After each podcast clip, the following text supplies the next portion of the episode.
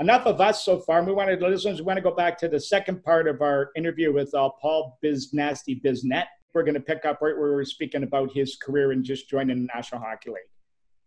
So I mean, uh, now going to the other other things. I mean, obviously everybody wants to, to to make in the league, but you know, you made the adjustment. So the reality for you, I mean, how hard did that actually hit you when you actually arrived and took a look around what camps were really like? The, the number one piece of advice I give to people that that want to get to the National Hockey League level, like even younger kids, is is um, don't be stubborn in your role. You, you I, I'm not saying don't try to chase your dreams, and if it is a skill guy that you want to be, you have to take a step back at some point and, and evaluate: Are you are you lighting up the league on a constant basis? Because because if you are okay, then then sure. But if if you're not and you're going to be stubborn and that's what you want your role to be, well, eventually you're going to find out no team has a use for a guy who thinks he's going to be, um, you know, a, a rusher when he's actually a crusher, and then he's going to turn out being an usher, right, Rick? I mean, am, am I crazy yeah. here? No, Rick. I mean the same. Thing. No, thing. you're absolutely you're absolutely right, and you know it was a little bit different for me. Obviously, is that well, first of all, I thought I should have went fourth. I went fifth. Uh, Washington took Mike Gartner. That wasn't a bad pick, so I, I, can't complain about that. Yeah, pretty good. Uh, but one of the things that I had to establish early in my career, which was really not part of my game, was the fact that I had to show people that I wasn't going anywhere. If I was standing in front of the net taking a beating, that I wasn't going to, you know, they weren't going to intimidate me. So I fought a ton my first three years pro. And like you, got the shit kicked out of me. I don't know how many times. I was knocked out cold twice. And, but I, you know what? I felt if I didn't do it, I was going to get intimidated my entire career and they were just going to continue to do it. So by them knowing that, hey, I'm sticking up for myself. And if I got a wacky across the arms of my Titan that was about that big around and uh, break your arm, I will. And so that really helped open things up for me a little bit and gave me a little bit more room, I think, than uh, they were tired of breaking their hands on my helmet, probably more than anything else. but, uh, well, he's or my face. I thought you meant that hair and that hairspray. Jesus, you got some, you got some flow, buddy. My, just got to put a number on the side. Put a number hey, on the side. Not bad for not bad for an old fella. I tell hey, you what, the ladies were probably uh, making panty soup up in the crowd when you were in warm ups. That's for sure. It's great. Tell the story about Sather Senate with Semenko. I think the I think uh, Biz will appreciate that one. Oh, that was that was it was in the WHA and uh, Semenko was in Edmonton and Sather was a yappy little prick and uh, every time I was went by the bench he'd be yapping at me, yapping at me, yapping because I always scored against Edmonton for some reason. I don't know why, but that year anyway. So finally, we're lined up for a face-off right by their bench, and he is yapping and yapping. And I just turned around and I said, "Will you shut up?" I said, "You were nothing but a pussy when you played." And and he goes, "I'm going to send Semenko after you." And I said, "Go ahead." So anyway, with that was a mistake, by the way. But oh man, Semenko anyway. was so tough. So, well, so I'm playing against him, and we're I'm back checking uh, yes, I was back checking, and uh, it was offside at our blue line, so we both kind of turned, and he just reached around and suckered me, and then he grabbed me by the back of the sweater, hit me a couple more times. I was already out. Both gloves fell, fell off. We both got five for fighting. So anyway, I was out cold probably for about a half an hour. So we're playing in Winnipeg two night the next night or two nights later, and I couldn't make the trip because my nose was like everywhere. And uh, but we were back in Edmonton a week later, so same thing happens. He starts yapping, yapping, yapping. And I'm gonna send Semenko after you. He called him Semi, I think. And I go, go ahead. So anyway, I'm I, I got the puck by the boards. I see him coming, and he's I, he's got me lined up, and I go, okay, he's gonna kill me. So I just got out of the way at the last second. He hit the boards and he fell to the ice and didn't wear a helmet. I took my stick and I just little tap on the head, just a little bit of blood, not a whole lot. You know, I didn't want to make a big scene out of it. And I, I leaned down and I said, "You ever do that to me again, and I'll cut your neck off next time." Oh. And uh, of course, I'm thinking to myself, okay, I'm either dead yeah. or he doesn't have a clue what I'm capable of doing, and he's going to leave me alone. Well, he didn't bother me the rest of my career, you know, because I took a, a it, it was a, a big gamble, but I took it and it paid off. And because he didn't know if I was capable of it or not. And and going back to what you were saying about how you fought early in your career, Dion Phaneuf came in the league as an 18 year old defenseman with Calgary, and it's it's obvious that times have changed. And very similar to what you're talking about, he felt that he was getting challenged a lot. He fought 20 times, and progressively throughout his career, people just left him alone. They wouldn't they wouldn't go to the yeah. crease as hard as because I think that when when guys are aware that you you know you you'll throw down, you're going to hold your own they tend to gravitate a- away from it. They, they, they kind of let you be, and they don't want to be the ones getting their eyes pumped shut. So coming well, out as a 19 year old, oh. as a 19 year old in the WHA, I led the league with 248 penalty minutes, and I, that was a lot of beatings. Yeah, but I, but you probably got a lot of space five. out there after. Yeah, you know what? It really helped. And Brof was their coach at the time, and you know, he sat me down a couple of times and talked about that exact thing and said, you know, this is something, and I, I already kind of knew I had to be a shit disturber in a, in a certain kind of way to get some space. But he reinforced that in me. And I went on, and that first couple of years in the NHL was the same thing. And then Mike Nykoluk was coaching in 81, 82, and he said, Rick, he said, we need you on the ice, not in the penalty box. And that was the best words I ever heard from a coach in my entire life. and then went on and scored 54 goals that year. So, Rick, you know, it, the, it coaches, the coaches actually told me the opposite. They're like, "We need you in the box, not on the ice."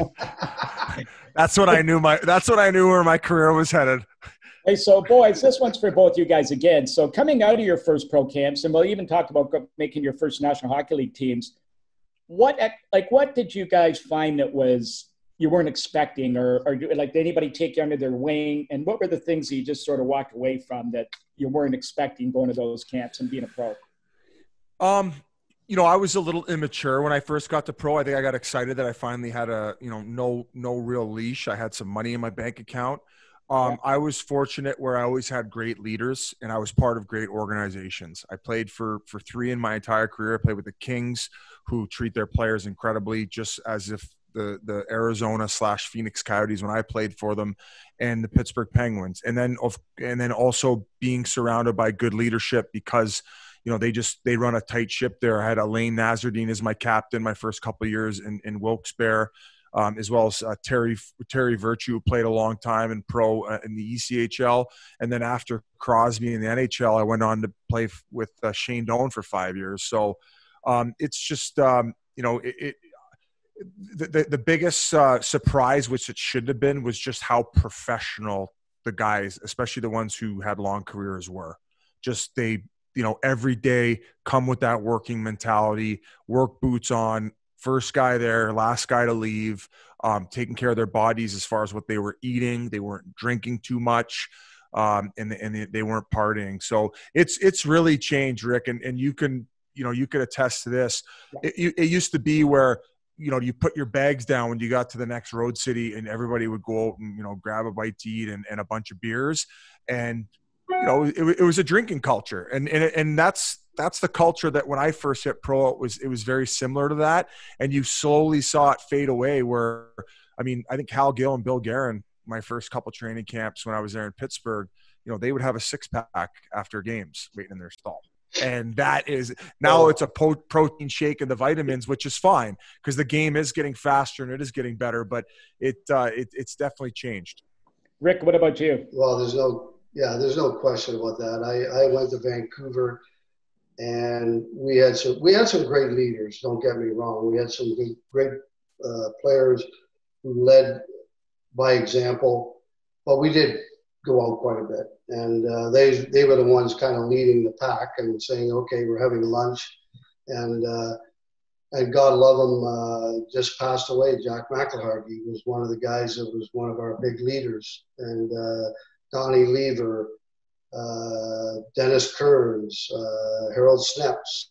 Like those are the guys that kind of protected you and took you under your, their wing unfortunately, under their wing was the bar, and uh, that's the way it was mostly every day.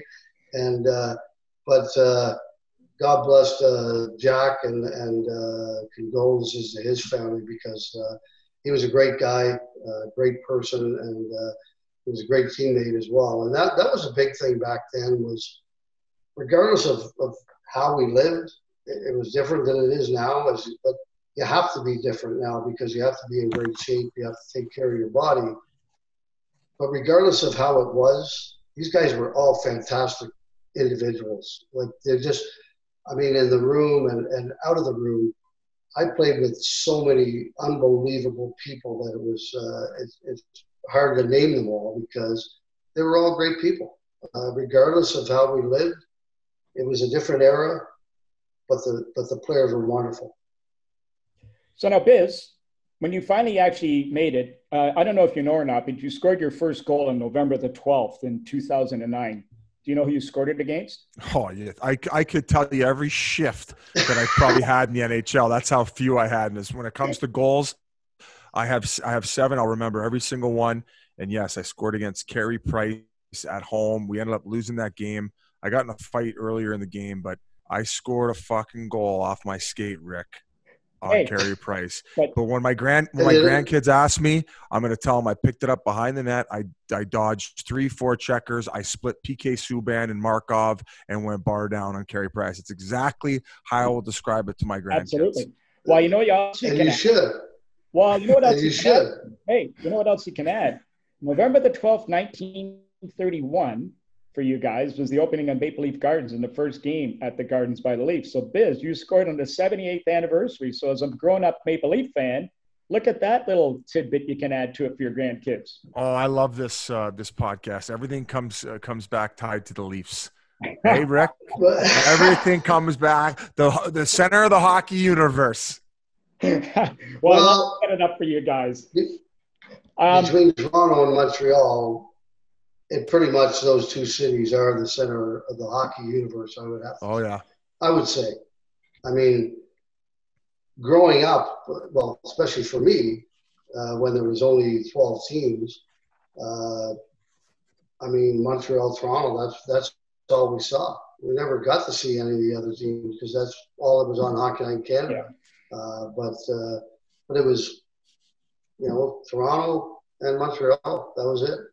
So boys, for you guys again, I guess that these questions can work for both you guys. Uh, uh, you know, when uh, so we'll start with you, Biz, again.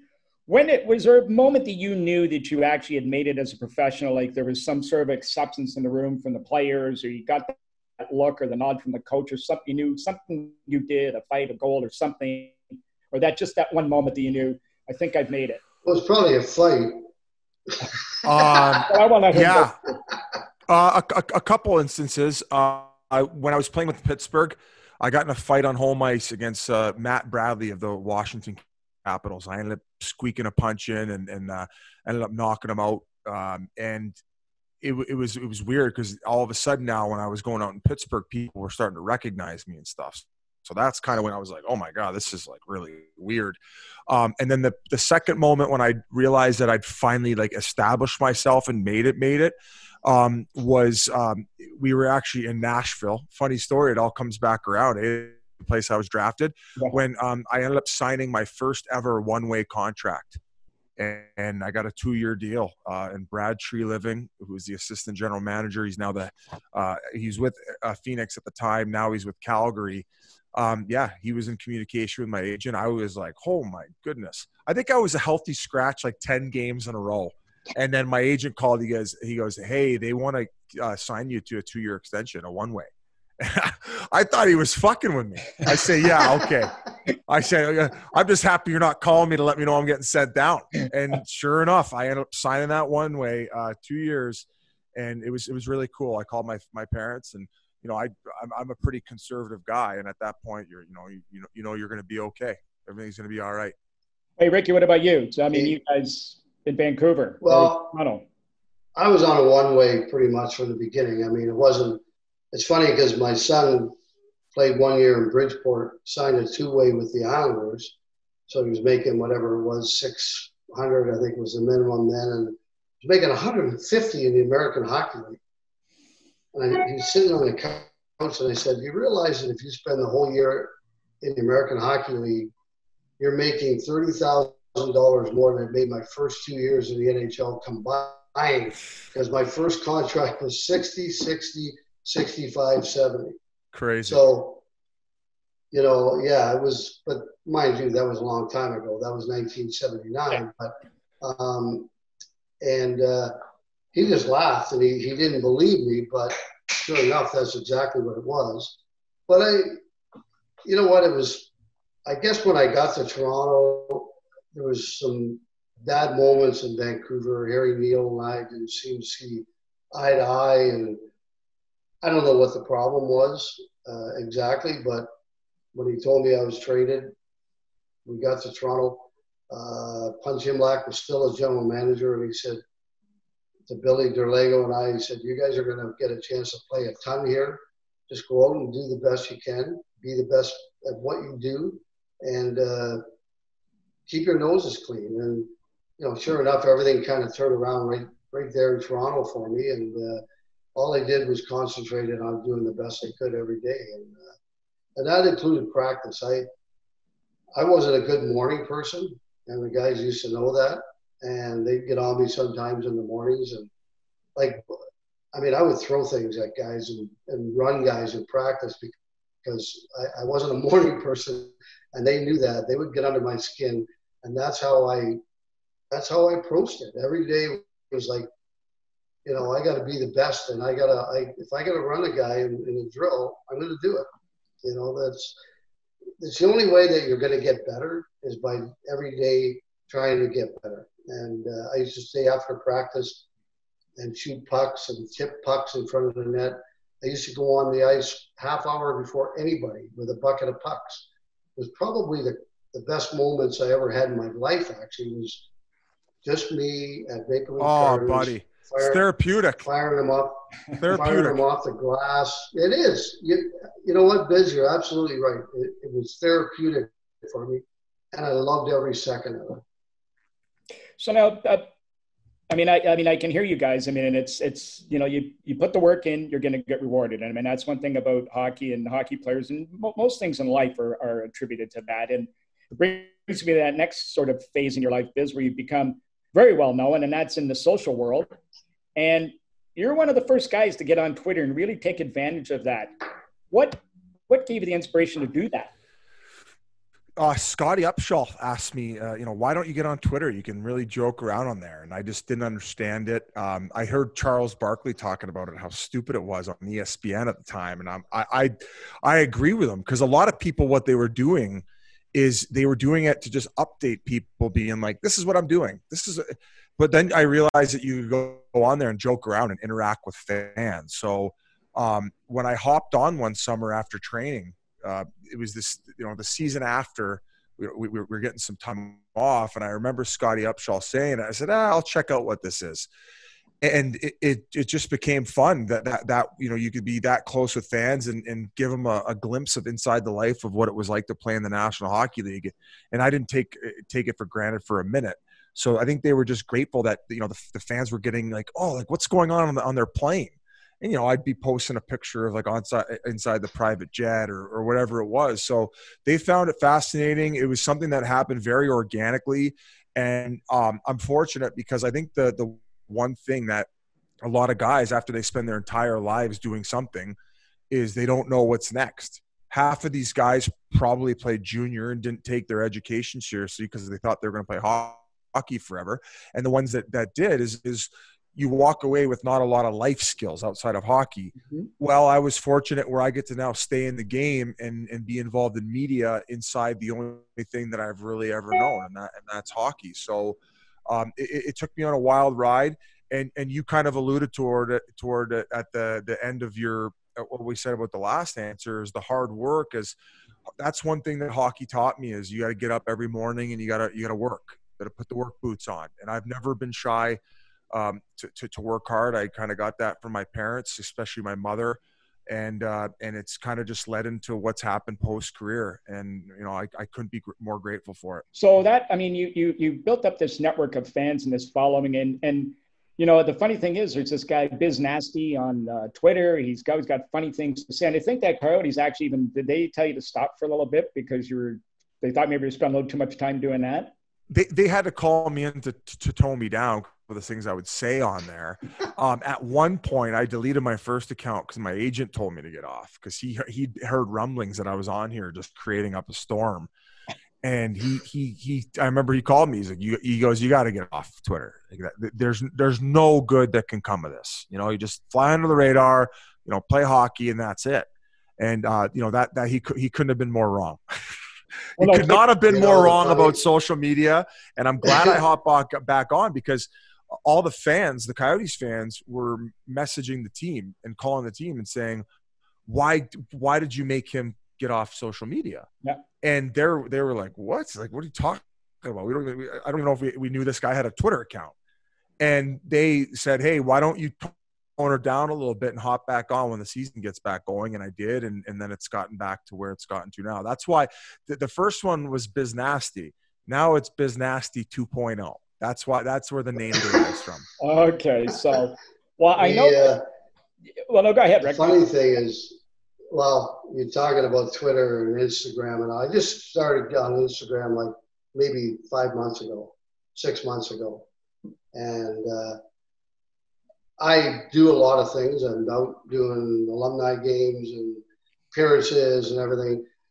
I make sure that I, you know, use my phone, which I don't really know how to use all that well, uh, but I make sure I get it done. I do have a guy that does my social media for me and, and kind of ties everything in and so on. But I make sure he gets the content and puts it out there. And I, I think it's a great thing, you know, especially for me at my age. Um, but I'd hate like hell to think of what it would have been like if it was around when I was playing because there were some characters back then that. Oh, yeah. It would have been insane it, it really would have been insane.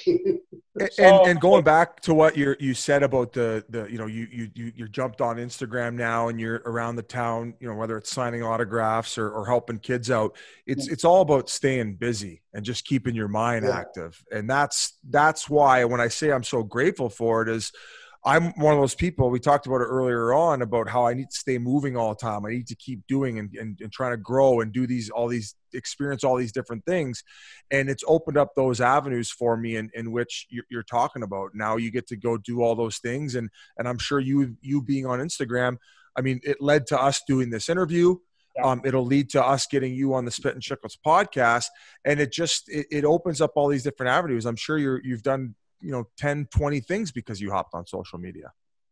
Well you know the oh, funny yeah it's uh it's made a big difference. I've done i don't know probably just through instagram alone it's probably led to about 35 or 40 appearances and ownership in a racehorse and like i mean you name it there's been so many things that have happened because of that. So i'm grateful that i did get on and uh, all these kind of neat good things are happening now. And, uh, and my son's a whiz at it. My youngest guy, my well, he's a, he's much the same as you. Is. Hey, Mike. Keep going. To, Mike, I uh, I wonder how many uh, how many of those ladies that were sitting at the Toronto Gardens uh, have been have been messaging him in the DMs uh, on, well, on Instagram. I don't know. He's keeping that kind of quiet. they're all they're all dead by now. well, it's not funny to laugh that they're dead, but uh, that that was that was that was just fucking funny.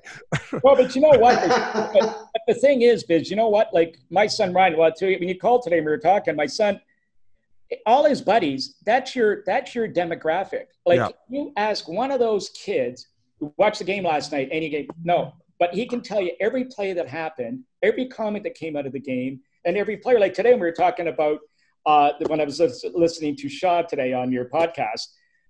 He knew right away who the player was, and he hadn't listened to it yet. But that's your that those kids, like we old dinosaurs oh. like me and Rick. I mean, we're the guys that you know we're this is all new to us. But for you, you picked up on this, carried it, and it led to Spittin' Chicklets. So, I mean, while we're on that wave, I mean, how did that all come about? And that's just taking it to another whole level.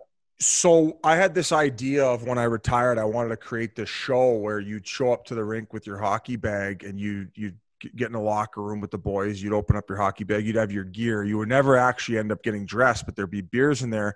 And excuse me, you'd sit around telling stories and I have a lot. I we did a lot of crazy shit off the ice, um, and I didn't even know what podcasts were at the time. So I, I told I told Keith Yandle the idea. I ended up going to St. Louis after my time with the Coyotes uh, on a PTO, and uh, Ryan Whitney was there, and we played together in Pittsburgh. And I told him the idea, and he was like, "Oh, that'd be awesome!" You know, we we spent every waking moment during that PTO together, and halfway through that next season, I think he ended up finally retiring, and he said, "I want to start a podcast." and uh, who's with me? And he tagged me, Colby Armstrong, and, a, and a, I think a couple other guys. And I text him. I said, "Hey, I'll, I'll, definitely do one with you after I'm done playing, but I still got a few few more years in the tank, and you know I want to enjoy my career." Well, Rear Admiral, a, a sports journalist from Boston area, a big Bruins fan, he'd reached out to Ryan. He'd done work with Barstool uh, in the past, and he said, "Hey, I'll start a podcast with you. I have a mixer at my house. You come over, we shoot the show on the couch, we we interview guys, and th- that's how they started." Well, over you know over the course of their first whatever it was, let's say forty episodes, um, Mike Grinnell, who's now our producer, had reached out to uh, our uh, Rear Admiral on email and he said, "Hey, you know, I think I can improve the sa- overall sound quality, and I I have a really good mixer, and I could produce your guys' podcast where you could just worry about being the host." And RA ignored the email, and sure enough, a couple episodes later, what happens? RA's mixer breaks. Yeah. RA goes back in his email, messages Mike Grinnell, and says, Hey, my mixer broke. Why don't you meet us here next week and you can record? And ever since then, he hopped on the podcast. So now it was Rear Admiral, Witt, and Grinnell as a producer. Well, I finally retire. I did some film project and I said, Hey, let me get my feet wet with the Coyotes organization. And after the season, we'll see if I can end up hopping on. I told the Coyotes, Hey, I'm going to hop on this podcast. We joined forces. And at the time, I think they were getting around 50,000 listeners an episode and now you know with adding the canadian demographic because we have i have a strong one we're you know we're averaging over half a million an episode now. And it's it's it's crazy what it's gotten to and we love it and we're forever i mean if I, I'm, i don't know what's my grateful count on this episode? Probably about 20 i'm i'm it's it's it's it's it's it's saved my post career i'm so happy that it happened so why is it so successful? There's so many podcasts out there. What it is that you what is it that you guys do that you bring to the audience that that you think is different than everybody else? Like why do you think it's so successful? Well, it, it just adds. They tell a lot of funny shit for well, yeah, yeah, that too. yeah, that too. I mean, I told some pretty wild stories. Now I got a girlfriend, and I'm and we're pretty serious. I, I, when I first got on there, I, I I tell stories about you know some of the, the one girl, you know, I, I, we don't need to go into go into details, but it, it just got wild, and I think that's what kind of drew everybody in initially, and just the stories and the camaraderie. We got RA, who's a, a blue collar sports fan. He's giving his perspective. We have Ryan Whitney, who who you know was kind of that silver spoon kid growing up, who was a very very skilled player at the national hockey level made a lot of money has a lot of credibility and then just kind of the the hard nosed guy who clawed his way to the top and got all the experiences from the NHL and and it's it's a great mix. I think we're all similar but yet different in a lot of areas and and I don't know. It just it, it took off and and I think that uh, I think people are enjoying it. And and I think given what hockey fans what they pay for tickets and and you know how how expensive it is to take your family i think it's nice and i think that they deserve to hear and get entertainment for free and hear about all these guys personalities and stories from behind the scenes because then they're going to find out how you know wacky and and down to earth some of these guys really are. Well see but that brings me to the point that i wanted to bring through all of this is the national hockey league has always been and you touched on it rick's touched we've all touched on this that hockey players are brought up to be team oriented guys no me me me. It's all you know we we we and it's all team oriented so there's no there's no sort of standing out and making these outlandish statements like a basketball player would do or some of these baseball players and stuff like that when it's all about you know self promotion and the league's had its no doubt had its cast of characters with the Roenicks and Hulls and Luongos and Averys and all that of the world view and all these guys. Do you think like and when i listen to your podcast what i find interesting like even though i know a lot of hockey players and, and guys personalities but when you hear a guy like scott gomez come on there i would never in a million years dreamt a guy like that would have the stories and the personality that he carried forward And this guy was so down to earth and so humble, and the way he talked and told stories, he had me in stitches the whole podcast. And this guy, this guy should have his own show. And he's just one of the dozens. So the point being is, is this NHL like they've got to behind the scenes be applauding you guys because this is what everybody says National Hockey League is missing personality. Like PK Subban tries to do it a, to a certain degree. Yeah, I you know see see where I'm going with this is this is something I think the next stage the NHL has to get to. Would you not agree? Yeah, and I, I think that uh, we have our own little bubble, and it, it's you also got to keep everybody happy, and that's what's so hard hard with corporate brands now is you know we have some people who who don't like our podcast and don't like what we talk about in, in some of the subjects we do focus on.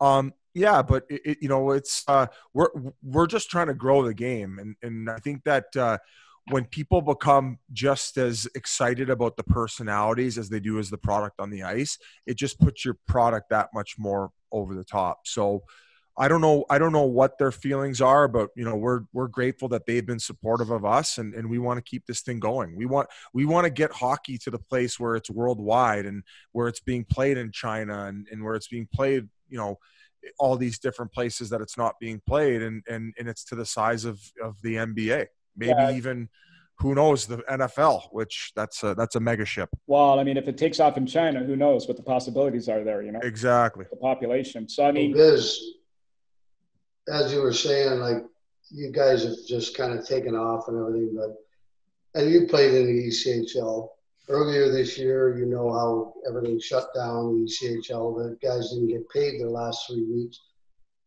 and I give you guys a lot of credit for for doing the uh, initiating the uh, the fund to help these guys get paid. And of course, my son's one of them, so I'm happy about that. But uh, it's not just about that. It's about just like the thought of you guys just going ahead and doing that. I, to me, I thought, thought was was unbelievable. And uh, uh, but so that tells me that you've never really forgotten where you came from and how you got there.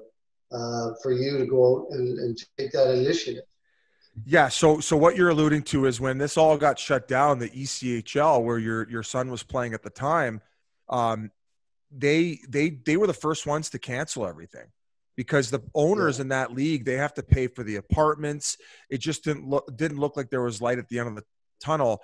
And unfortunately it's the type of league where you know these guys don't have guaranteed contracts. And i at, at the time it was uncertain whether they were going to be paid their last three weeks. Um, i as i mentioned earlier started my professional career in the echl I was fortunate enough to be on an entry level contract where I had teammates that were making, you know, $250 after taxes a week. And I know what these guys go through in the summertime because they don't get paid throughout the summertime. And some of them, you know, are so passionate about hockey, but yet they can't afford training and or the proper, you know, supplies in order to get themselves to that AHL level and or the NHL level. And I, I, talk about the ECHL quite a bit on my podcast, and I'm actually grateful I got to spend uh, uh, close to two years there because it, it was it was silly. You know, we were staying at the Motel Sixes, and and you know, guys, you know, guys were doing it strictly for the love of it, and because I'd spent time there and I know what I'd imagine a lot of those guys are going through, especially when they heard they weren't going to be getting their paychecks. And that's not even talking about guys who have wife and kids to worry about. I figured, guys, let's let's try to raise a little bit of money here. Um, we'll get some sponsors together. We'll release some of the interviews that we've done. We'll do it in video form on YouTube. And I think with with the GoFundMe and all the sponsors together, and and also uh, he'll he's not going to be happy that I say this. Dubas, GM for the uh, Toronto Maple Leafs, he reached out and he said, "Hey, we want to help out." He donated money as well. We had one of our fans who's from Denver who who wrote a check for 10k, just some random guy who's got money. So I think collectively, I think we're going to get close to maybe a hundred thousand. We're at least over 80 grand. And, and I think that all the players are going to see every dime that they should have for that last three weeks. And Hey, if we can do our part to help, whatever. It, it, it, was it was cool to do. It was fun. The fans got something out of it, and of course, thank you to the sponsors as well: Budweiser, Bud Light, Boyke's, DHM Detox, and, and Can I brands were the were all the the five sponsors. So any of the any of the viewers or listeners want to make a contribution, can they still do that? Is there somewhere they can go? Yeah, they can go to the Barstool website. I think we still have the GoFundMe up, and and uh, anybody can go donate. And and listen, it's it's a very difficult time. That's why it was great to get sponsors on board, um, because we understand a lot of people, you know, either got furloughed and or lost their jobs to to the what's going on with COVID. So it, we didn't necessarily want to, to to ask a lot of people for money, but hey, for those of you who have been fortunate out there, if you want to chip in and help these guys out who provide entertainment at a, a lower level, go ahead and do so. Well, that's awesome. Well, guys, I mean, I mean, it's getting near that end where we've been going on here for some time now with you, Biz, but uh, we gotta got to get a couple stories out of you. I know you love to get the stories out of the guys that come on you had some wild times probably in the minors. Maybe a couple that maybe a couple of your early ones that maybe stood out that might have been fun ones. And Rick, I'm going to come at you too with one. Well, Rick, I, I was telling the ECHL that that the experiences I had. Well, we we in uh, in Wheeling we used to have this sleeper bus, and this thing used to fucking break down all the time, all the time. And of course, we're going to play Johnstown, and uh, luckily we have a booster bus that's following us. And it breaks down halfway on the way to the game and they, they can't fix it. So we have to actually get all the boosters off the booster bus. They help us load all of our bags over into the normal bus. And they sat on the side of the highway and waited until our, our bus was fixed. And they took it to the game where we got there, you know, just in time because they were they were behind us and they gave us their bus. Yeah. So, the, uh, so th- these fans, man, they're they're not only loyal and willing to follow us to games at those lower levels, but in a time of need where we would have been late for the game, they even give us their their booster bus. So that was uh, that was a wild experience. Like slap shot. It was like it was like slap shot, and and those yeah. are the little moments at the ECHL level that that kind of they, they put a little hair on your nuts and to make you appreciate when you get to the NHL and you're on a private jet eating filet that life is very very very good. So, what was one of your first uh, NHL stories that kind of would have you just going home at night chuckling? Because again, it'd be new to you when you finally get to the show, and first kind of bit of a shocker of a story coming home, or maybe it didn't shock you. Well, just I mean, of course, at the NHL level, guys are, are making quite a bit of money, and uh, I I spent that first year in the NHL up and down. I played. I ended up playing 15 games. I was probably there for about 35 and uh, had the chance to play with Evgeny Malkin, as I mentioned. So the following year, I was at training camp, and they'd uh, they'd gone to the finals and lost to Detroit. And Malkin had an incredible season, hit all these bonuses in his contract. So I'm riding the stationary bike next to him, Rick, in, in training camp. And uh, the PR guy at the time comes over and he drops off an envelope. And, and uh, Gino, as we call Evgeny Malkin, uh, as he's riding the stationary bike, sweating, he peeks in and, and, and you could see a smirk on his face and he puts it in the cup holder.